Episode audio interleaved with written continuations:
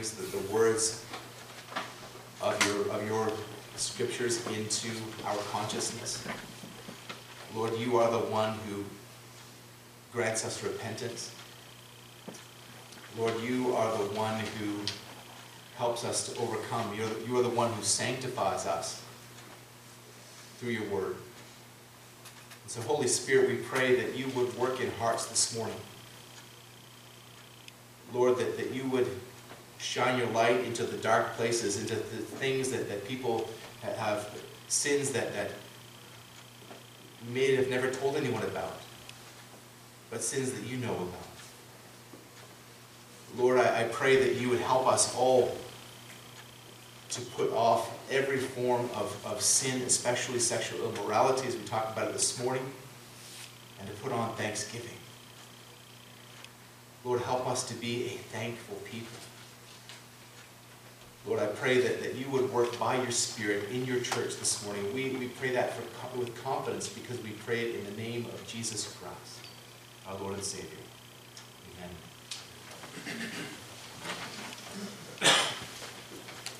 you remember having birthday parties when you were a child? For some of us, that was a relatively long time ago, but but some of us even have, have kids at home, and, and so we, we see these things happening in front of them. But, but I remember several of my own birthday parties vividly. For, for weeks, I would be, be thinking about my, my birthday and, and the, the party was coming up, and, and I would, would make a list um, in my mind of the people that I, that I wanted to, to come.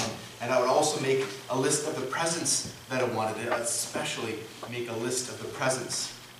My mom would, would bake a special cake, and, and I would get to, to lick the bowl and the beaters. And then my friends would arrive one by one, and, and each one would have a card and a present. And the presents would be carefully placed in a safe location, and then we would go and play, but, but my mind would never drift too far away from the presents. We have a tasty dinner. It's usually um, Pillsbury Wiener wraps, and um, hands up if you have a couple people. If, if you don't know what I'm talking about, you're missing out. We can talk about it afterwards. But, but as much as, as, as I love those wraps, what I was looking forward to was something that was yet to come.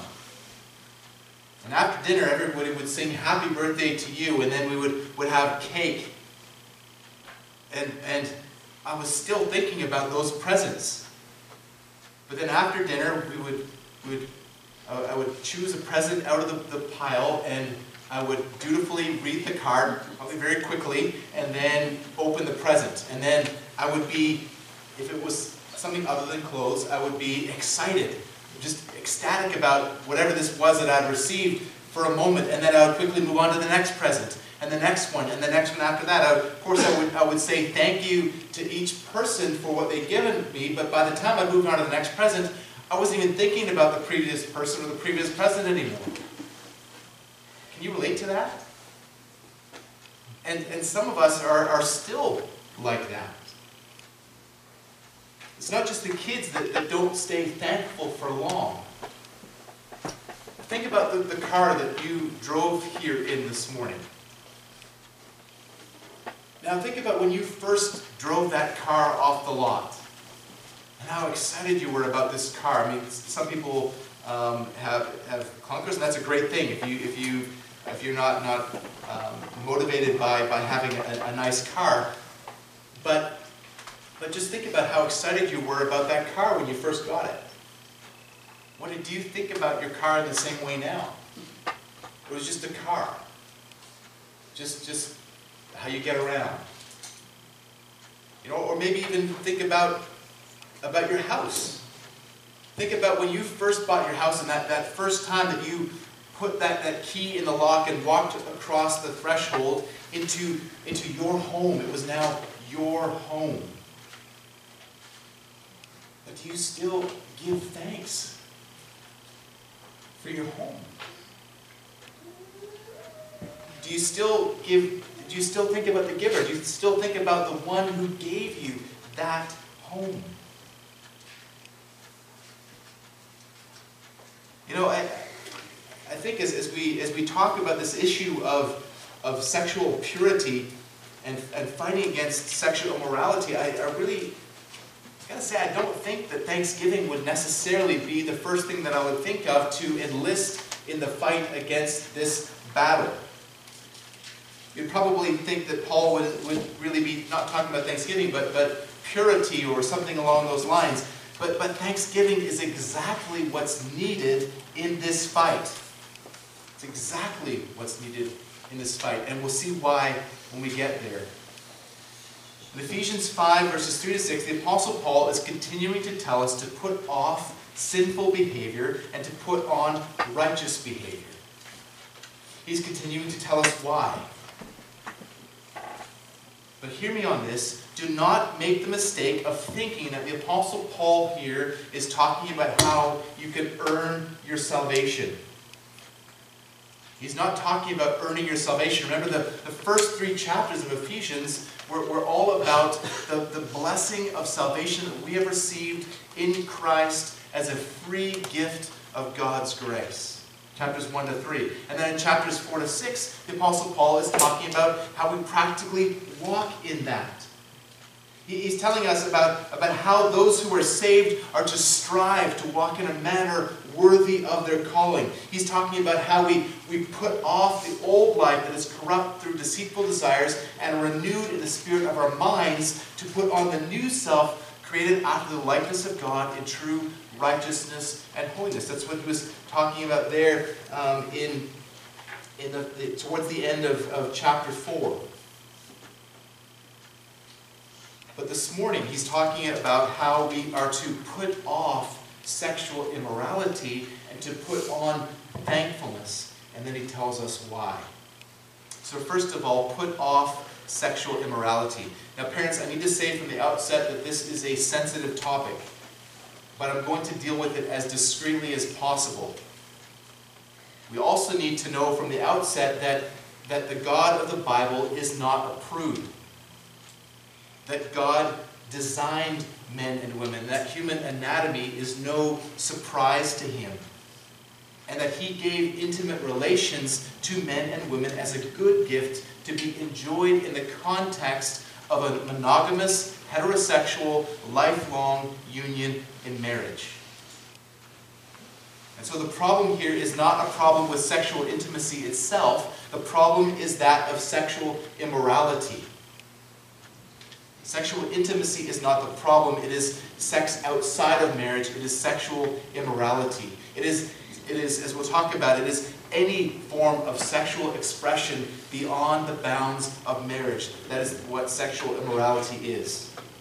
In verses 5, in chapter 5, verses 3 to 4, Paul says, But sexual immorality and all impurity or covetousness must not even be named among you as is proper among saints he goes on, let there be no filthiness, no foolish talk, no crude joking, which are out of place. There's six sins that Paul lists here. Sexual immorality, impurity, covetousness, filthiness, foolish talk, and crude joking, and they all fall under the category of sexual immorality in this context. And they include immorality in action and attitude and speech attitude, action, and speech. This, this first term that's translated here, sexual immorality, comes from the Greek word porneia. Now, I'm sure that word sounds familiar to you, porneia. It's something that has become a, a regular um, word in, in, our culture, shockingly. It's become a, a word that has become just, just so common in our, our common usage. And it's because it, it's, the word porneia is the root for which we get the word pornography, which means literally the depiction of sexual immorality. That's what pornography is. The depiction of sexual immorality. And so the word porneia, though, refers broadly to, to sexual immorality in any form, of sexual immorality of any kind. It is any sexual expression outside of God's sanctioned Impurity then, in this context, refers to, to a, a general defilement of the personality adhered through sexual sin. This is the same way that, that Paul used the word in Galatians 4.19, that the unbelieving Gentiles have become callous and have given themselves up to sensuality, greedy to practice every kind of impurity. He's saying that's what, what unbelievers walk like. May Christians never walk like that. May Christians not be known as those who are impure. But in case you're feeling a little self-righteous about this, we need to remember, and, and, you're thinking that, well, I don't struggle with that. That, that you could also think of this more broadly, that, that, that Paul says it's, it's all impurity, every form, every form of impurity. Then covetousness. Now again, covetousness generally refers to what we talked to about the kids. It's, it's greed. It's, it's, it's wanting to get more stuff, particularly wanting your, your neighbor's stuff. But in this context, again, it's linked to sexual immorality. It's, it's desiring someone else's spouse. It's desiring somebody that is not your husband or wife. And so it breaks the 10th commandment. It's you shall not covet your neighbor's wife, Exodus 20, 17. And, and for women, thou shalt not, thou shalt not covet your neighbor's husband. So we, we could think of the, the man who compares his wife's looks or character to, to somebody else, to another man's wife, or somebody he's not married to, or, or the woman who compares the sensitivity and spiritual leadership of, of a man that she's not married to with her husband. But again, in case you're feeling self-righteous about this, it, it's not just it's not just the indulgence of sexual temptation. It's, it's not just covetousness specifically here that, that the Lord is commanding that we, that we avoid. It is all covetousness. Covetousness is ruthless greed because it's, it's a selfish indulgence at the expense of others. It's, it, Paul says later that, that covetousness is idolatry. It, it's wanting something and really worshiping something above the worship of God. Paul says that these sins should not even be named among you. He's saying that they aren't even, that they aren't even acceptable topics of conversation among God's people. A few verses later in Ephesians 5.12 he says, It is shameful even to speak of the things that they do in secret. It's shameful to even speak about these things. Because thinking about them and talking about them can cause that sin to spread. So don't even talk about these things. But that doesn't mean that you shouldn't talk to somebody if you're, if you're failing, if you're struggling in this area. We'll talk about this more later on, but, but if you are failing in this area, you must talk to somebody about it. You must talk to somebody about it. You, if, if you do not deal with this, and if you do not, to, if you do not seek help, then, then you're showing that you really want that sin more than you want to worship God. Verse 4, Paul continues to discuss vulgar speech. He, he, he these three words here are describing talking. Filthiness means to speak in defiance of moral standards. It's obscenity. It's, and it's disgraceful. Again, this should not be, be the, the, type of words that, that are on the mouths of Christians. Colossians 3.8, Paul says, But now you must put them all away. Anger, wrath, malice, slander, and obscene talk from your mouth. That's the same word that's translated here as filthiness. He also says that foolish talk, that the kind of, of talk you'd hear from a drunk in a bar. This, this should never be the kind of conversation that, that Christians engage in. It's, it's a kind of, of conversation that words that have neither sense nor profit. Also crude joking.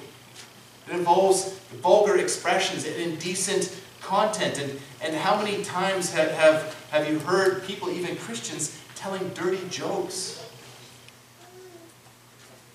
You know, and, and I would say that, that if somebody is telling a dirty joke and you laugh at it, you're partaking in their evil deeds that, that don't laugh at that joke. They're all out of place. They have no place among the people of God. Beloved, sexual immorality in all its forms is poison in the church. It destroys marriages. It degrades relationships so that men and women are unable to relate to one another as brothers and sisters. It buries men and women under such heaps of guilt that they don't that they are not able to use their spiritual gifts. Paul's focus here is it continues to be on the unity of the church. He's been talking about the way that the body builds itself up in love. And just prior to this, in, in verse 2, he has just exhorted the church to walk in love as Christ loved us and gave himself up for us a fragrant offering and sacrifice to God.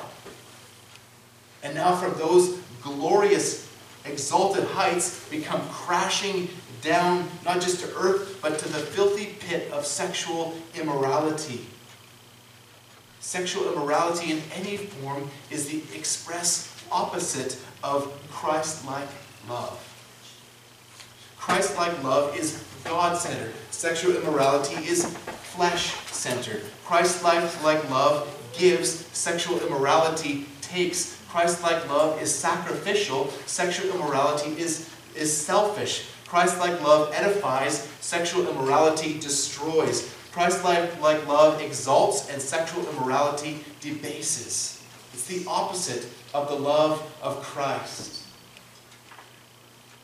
And one of the many problems with sexual immorality is that it takes something that God that takes something that God has made as good. God made sexual intimacy in marriage and gave it as a good gift, but is taking that good gift that comes from God and is perverting it, it is corrupting it, and it's using other people for our own gratification and using God's good gift as a weapon of rebellion against Him. That's what sexual immorality is. It is nothing but that. Scriptures are full of admonitions against sexual immorality. We have the seventh commandment, you shall not commit adultery, Exodus 20:14. We have the, the negative examples of Samson and David and Solomon, to name a few. We have Proverbs 5 that was read for us earlier. Just uh, let me read a, a few verses of that. Verses 3 to 5. For the, whip, the, the lips of a forbidden woman drip honey, and her speech is smoother than oil. But in the end she is bitter as wormwood, and sharp as a two-edged sword. Her feet go down to death, her steps follow to the path of Sheol. And women, the forbidden man is the same to you. 1 Corinthians 6.18, flee from sexual immorality. Every other sin a person commits outside the body, but sexual immorality but the sexual immoral person sins against his own body. Colossians 3.5, put to death, therefore, what is earthly in you, sexual immorality, impurity, passion, evil desire, and covetousness, which is idolatry. Again, the picture here, the scriptures are very clear. This is throughout the Bible because this is such a big problem. It was a huge problem in Ephesus, and it is an equally huge problem in our culture today. You can't even drive down the street without seeing some billboard that is sexually immoral. Galatians 5.19, now the works of the flesh are evident, sexual immorality, impurity, and sensuality. And, and 1 Thessalonians 3, for this is the will of God, your sanctification, that you abstain from sexual immorality. Now just in case you, are you're thinking here that just talking about the outward sin, that's, that's not the case. It's not just physical involvement with someone that you aren't married to that, that, that is considered sexual morality. Think about the teaching of Jesus in Matthew 5 28. He said that if you look at a woman with, with lustful intent, you've already committed adultery in your heart. He's saying the seventh commandment is not just, just, just that you shall not have physical relations, but that you shall not have physical relations in your, in your heart and your mind with somebody who is not your husband or wife. And this clearly includes the issue of pornography as well. You know, as I, as I consider the statistics on this, it's, it's shocking just, just how much this is spread. And they keep having to publish new statistics annually because the problem is growing so prevalent. Do you know that 70% of men and 30% of women watch pornography? men and women. 35% of all data transferred across the internet is pornographic. It is a $13 billion industry. If you think that, that it's, it's going to, for single people, if you think it's going to get better when you get married, think again. If you don't deal with it before you get married, it will plague your marriage. And pornography use increases marital unfaithfulness by more than 300%. Don't ever think that you can satisfy lust. Lust is a monster. If you feed it, it will grow. Lust is never satisfied, and it, it aims at the most vile expressions. A person who indulges in, in sexual immorality or, or pornography will, will, will rapidly go from image to image, feeding their lust. Like a drug addict who's no longer satisfied and moves on to harder drugs, they become desensitized and find themselves going from softer forms of pornography to those that are more graphic. If it is not dealt with, then lust won't stop there either. I know four individuals, each in quite different circumstances, whose unrestrained appetites for, for pornography took them places that they never thought that they would go. Two of them engaged in sexual activity that is illegal and now have criminal records. These are men that I know in church. The third committed adultery and, and helped to destroy a marriage. And the fourth helped turn a young lady away from the faith. This is what sexual immorality does. Now, none of these individuals would have ever thought that this is where their sin would lead.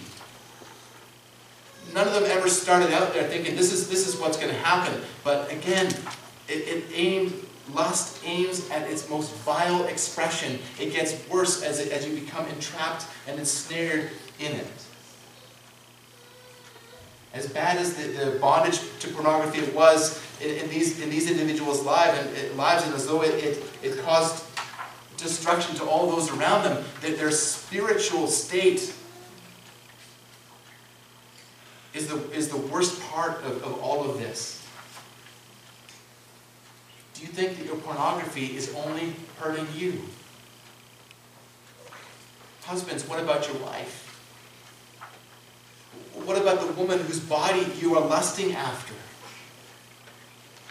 Even those who don't know what you're doing are negatively affected. The, the, the women that you objectify.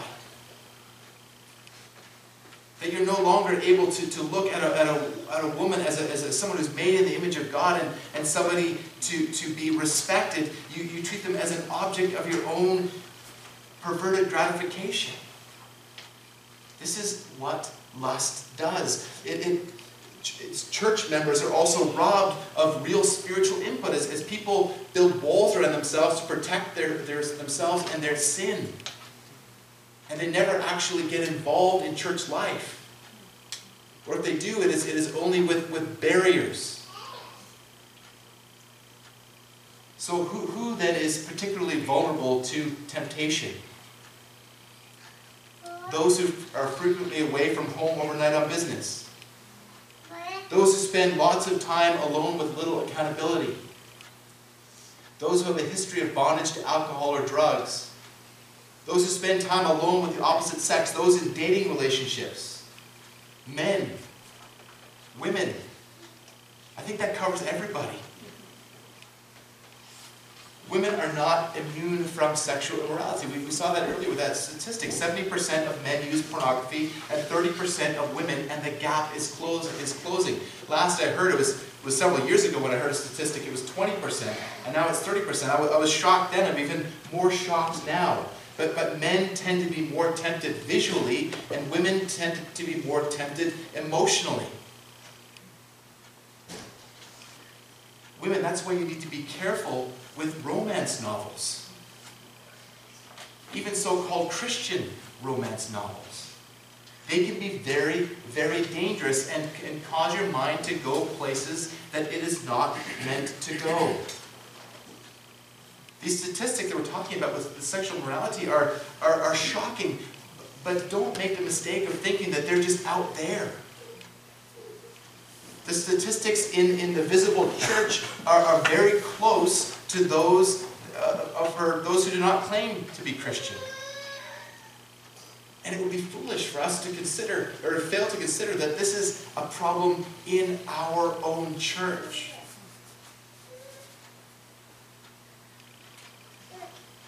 Brothers and sisters, this is a battle to the death. It's a battle to the death, and we need to help each other in the fight. If you are struggling, struggling in this area, like I said earlier, get help. Get help. I would be happy to talk to you and to walk through some resources with you that can help you to overcome this sin. James 5:16 says, "Confess your sins to one another that you may be healed." I used to be involved in narcotics, in narcotics, narcotics, narcotics anonymous. It would say that they would say that, that, that mushrooms grow in the dark. They grow in the dark and they grow in filth. But when you open the door or the, and the windows and let the light in, then it kills the fungus. The same is true of, of sexual morality. When you let the light in, when you let the light of fellowship in, then it will help you to overcome.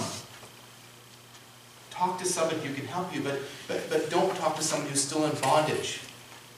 Talk to somebody who is, is walking in victory and is, is able to, to help offer biblical guidance.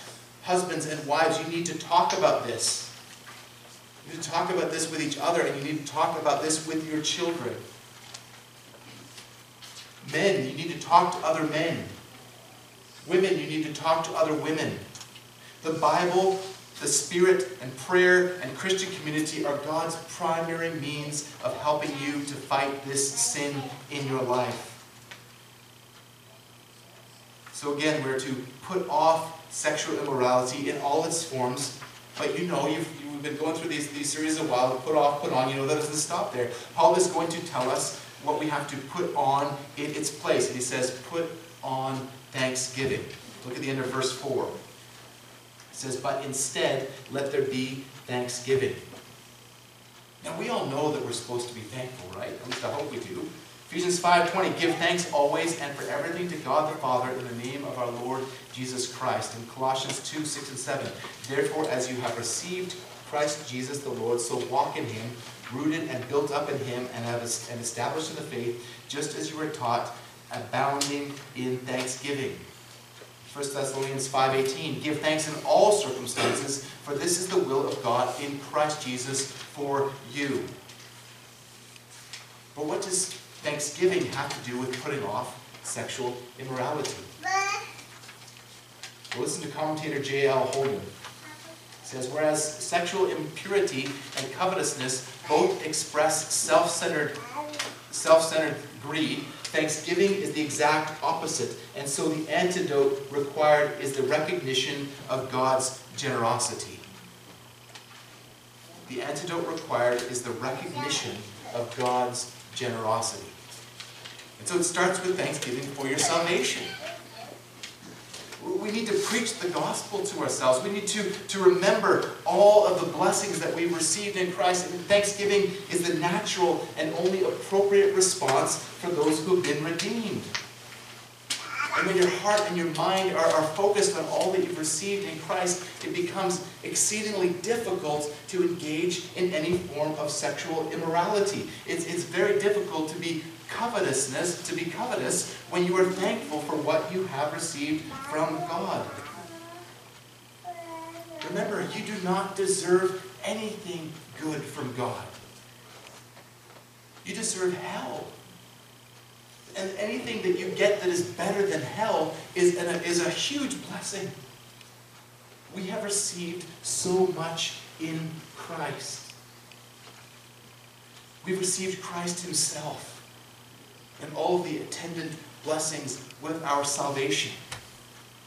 Now, if there is something that, that you feel that you need, go to your Heavenly Father and ask Him. As we said to the kids, He is the Father of lights with whom there is no variation or shadow of change. He is a faithful Heavenly Father. But you also need to examine your motives. If you don't receive what you're asking for, it might be because you are asking wrongly to consume it on your passions. James 4 3. If there is something that your Heavenly Father is withholding, it is with a good reason. Because, brothers and sisters, He did not spare His own Son, but gave Him up for us all. How will not also with Him graciously give us all things? He gave His Son for us his son for us. If there's something that is that God thinks that is good for you to have, be assured He will give it to you. We need to be thankful for all that we've received in Christ, but there is a specific area of thanksgiving that I think Paul wants us to cultivate and to enlist in the fight against sexual immorality. Thanksgiving for marriage. Thanksgiving for marriage. But before we go there, for, for those of you who are not married, I, I want you to see how Thanksgiving will help you too. This is something that was very close, to, it's something that was and is very close to my heart. I was single for many years. I didn't meet Jane until I was 42. And I struggled with contentment until I began to see the importance of thanksgiving, of being thankful for all that I've received in Christ. Now, I didn't think that I had received the gift of singleness that, that Paul talks about in 1 Corinthians 7 or, or that our Lord talks about in Matthew 19 11. I, I didn't think I'd received the, the quote unquote gift of singleness. But I began to realize that, that for that day I was given the gift of singleness. That I had been given the gift of singleness for that day to serve God as a, as a single man in a way that I could, that I wouldn't be able to once I got married.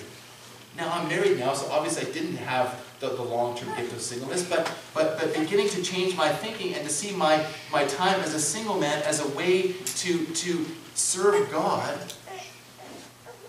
and as a way also to prepare for marriage if that's what indeed God had for me. It helped me to, to be thankful and it helped me to grow and be sanctified.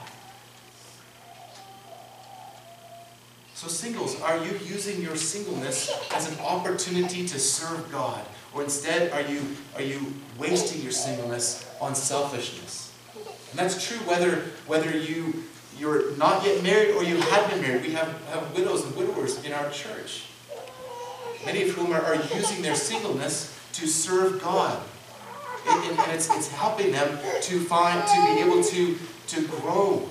It's helping them to, to be able to, to, to take comfort. And, and they find that, not that, that, that a church can, can, that can fill the, the, the void that has been left by, by a spouse who's, who's, who's left you, who's departed, um, to, to, go be with the Lord, but, but the church begins to, to grow as your family. As you invest yourself in the, the congregation. So again, this is if you if you if you are single or or are single again, this is this putting on thank, thankfulness is a way that you can grow, and a way that you can find comfort, and a way that you can avoid sexual immorality. But now speaking to those who are married. Husbands and wives, can you remember your wedding day? Can you remember when the, when the, the preacher said, I now pronounce you man and wife, and, and you walked or, or floated back down that aisle? So thankful for the, the person that God had given you, the covenant of marriage, to, to enjoy life together with. Can you remember that moment? Are you still as thankful today as you were on that day? And we have to realize that there's, there's a, a battle going on for our hearts and minds that, that, that quite often we're not, that, that, that life can become an enemy of thankfulness for our husbands and wives. Whether it's, it's marital strife or, or whether it's just busyness or, or even just a, a lack of, of effort in, in maintaining the, the joy of your marriage, that, that quite often we can, become, we can cease to be thankful. But do you realize that apart from the gifts that are connected with your salvation, that the person that you are married to is the greatest gift that God will give you in this life? The greatest gift that God will give you in this life. Now, for those again who are, who are, are not married and have not been married, God has another gift for you is another gift for you, and it's, and it's something that is, is beautiful and something you will be, begin to understand as you grow in thankfulness. But, but if, we, if we cease to be thankful for any gift that we've received from God, we're forgetting who the giver is. The ultimate value of a gift is actually not in the gift itself, but it is in the giver. And so whether it's, it's, a gift of singleness or whether it's a gift of marriage, we, we need to remember that the giver is God himself. In His love and His wisdom and His sovereignty, He has given you the good gift that He has for you in your life. So thankfulness to the Lord for your marriage or, or for your singleness is a major means to help you to overcome sexual immorality. And, and I've seen the opposite happen quite often. I've seen that, that when that, that a lack of, of thanksgiving in, in either of those, and specifically speaking here of marriage, that a lack of thanksgiving in marriage, I've seen it again and again lead to sexual immorality when the realities of being married to an imperfect person, when the reality of being married to a sinner begins to weigh you down, you will be tempted to compare your spouse with someone else and you are on the wrong road. You need to make an immediate U-turn because the road that you are on leads to death. And that's what Proverbs 5 is saying for us as, as we read earlier in the call to worship. If you could just turn with me there in your Bible, please, to Proverbs chapter 5. We'll take a quick look at this.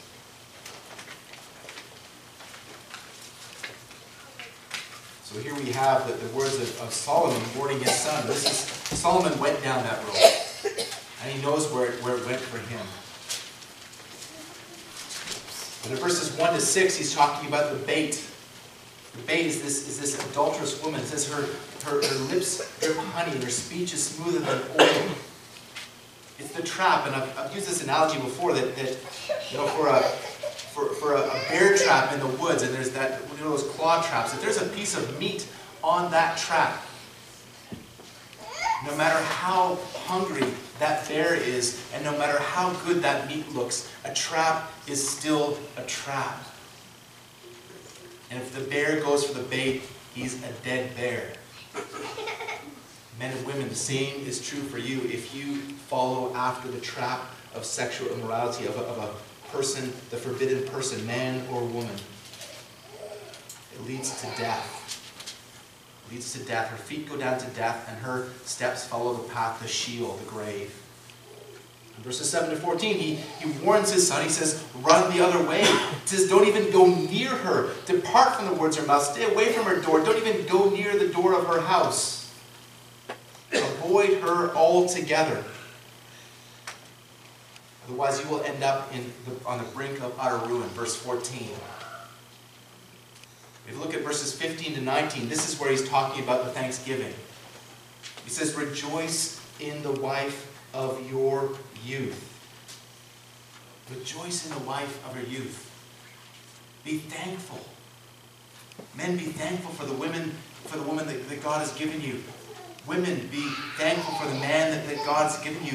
Rejoice rejoice in, all of the blessings that, that God has given you in, in marriage, even intimacy in marriage. Be thankful for what God has given you.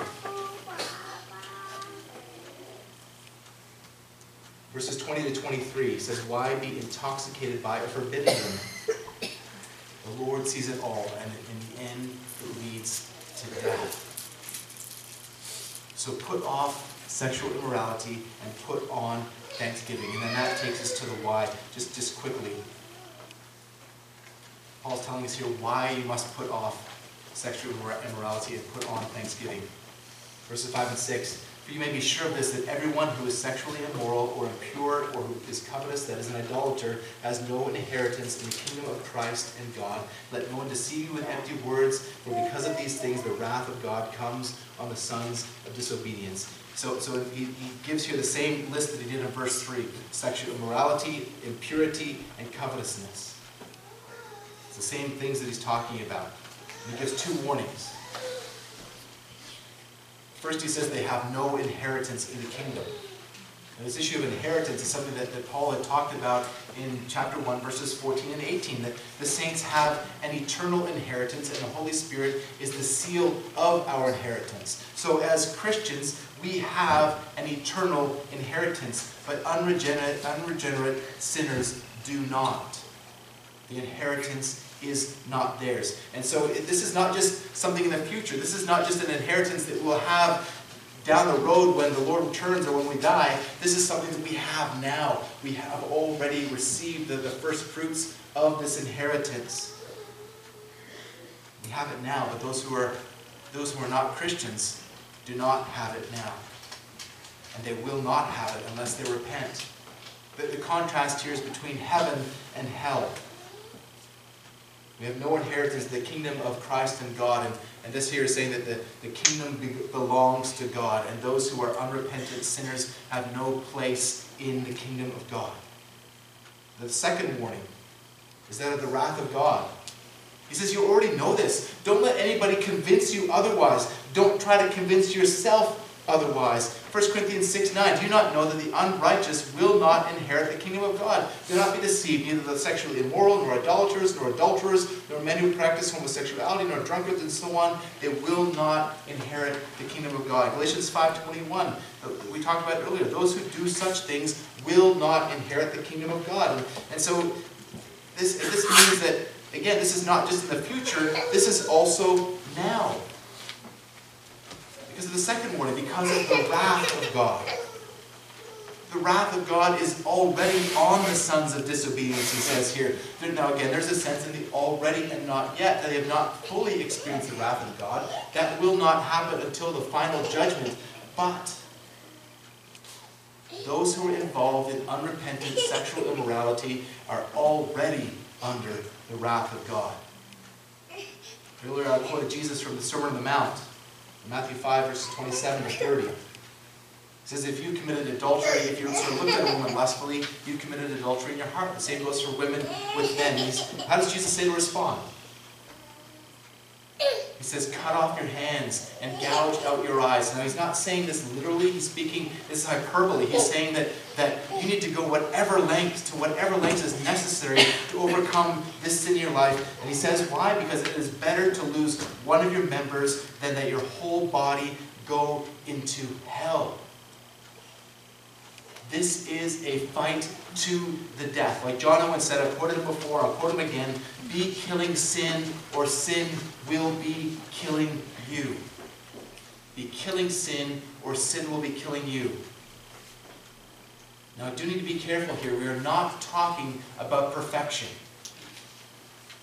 We're not talking about perfection. The only one who perfectly obeyed the commandment of you shall not commit adultery is Jesus himself. Every single human being besides Jesus has committed adultery in their heart, and many even with their body. We're not talking about perfection. We're talking about uh, those whose lives are characterized by unrepentant sin. They are the sons of disobedience. They are the sons of disobedience they are not the children of God. That's what, what, what Paul's been saying, is that, that, that as, as a believer, your life needs to look like somebody who belongs to God, like somebody who is living for God, for His holiness, not for the things of the world, not for the things that you used to live for. And so passages like this become a means of grace. They become an opportunity for you to repent. They become an opportunity and a catalyst for you to seek help when you see just how serious this battle is. So if you are a child of God, be thankful. Be thankful. If you are not a child of God, come to God with a heart of repentance and faith and receive the new birth, and you will find grace for your forgiveness and you will find grace for your sanctification as well as the Holy Spirit comes into your heart and helps you to overcome those sins that you are currently in bondage to. And you then will be able to thank God for all that He's done for you in Christ. You'll be able to be thankful for all that He has given you in Christ. You'll be able to be thankful that, that, that you have anything better than eternal hellfire because you know that that is what you deserve for your sin. Married men, be thankful for the wife that God has given you. Married women, be thankful to the, for the husband that God has given you. Single men and single women, be thankful for the forgiveness that you have for your sins. Be thankful also for, for the singleness that God has given you to be used as a gift for the building of the church.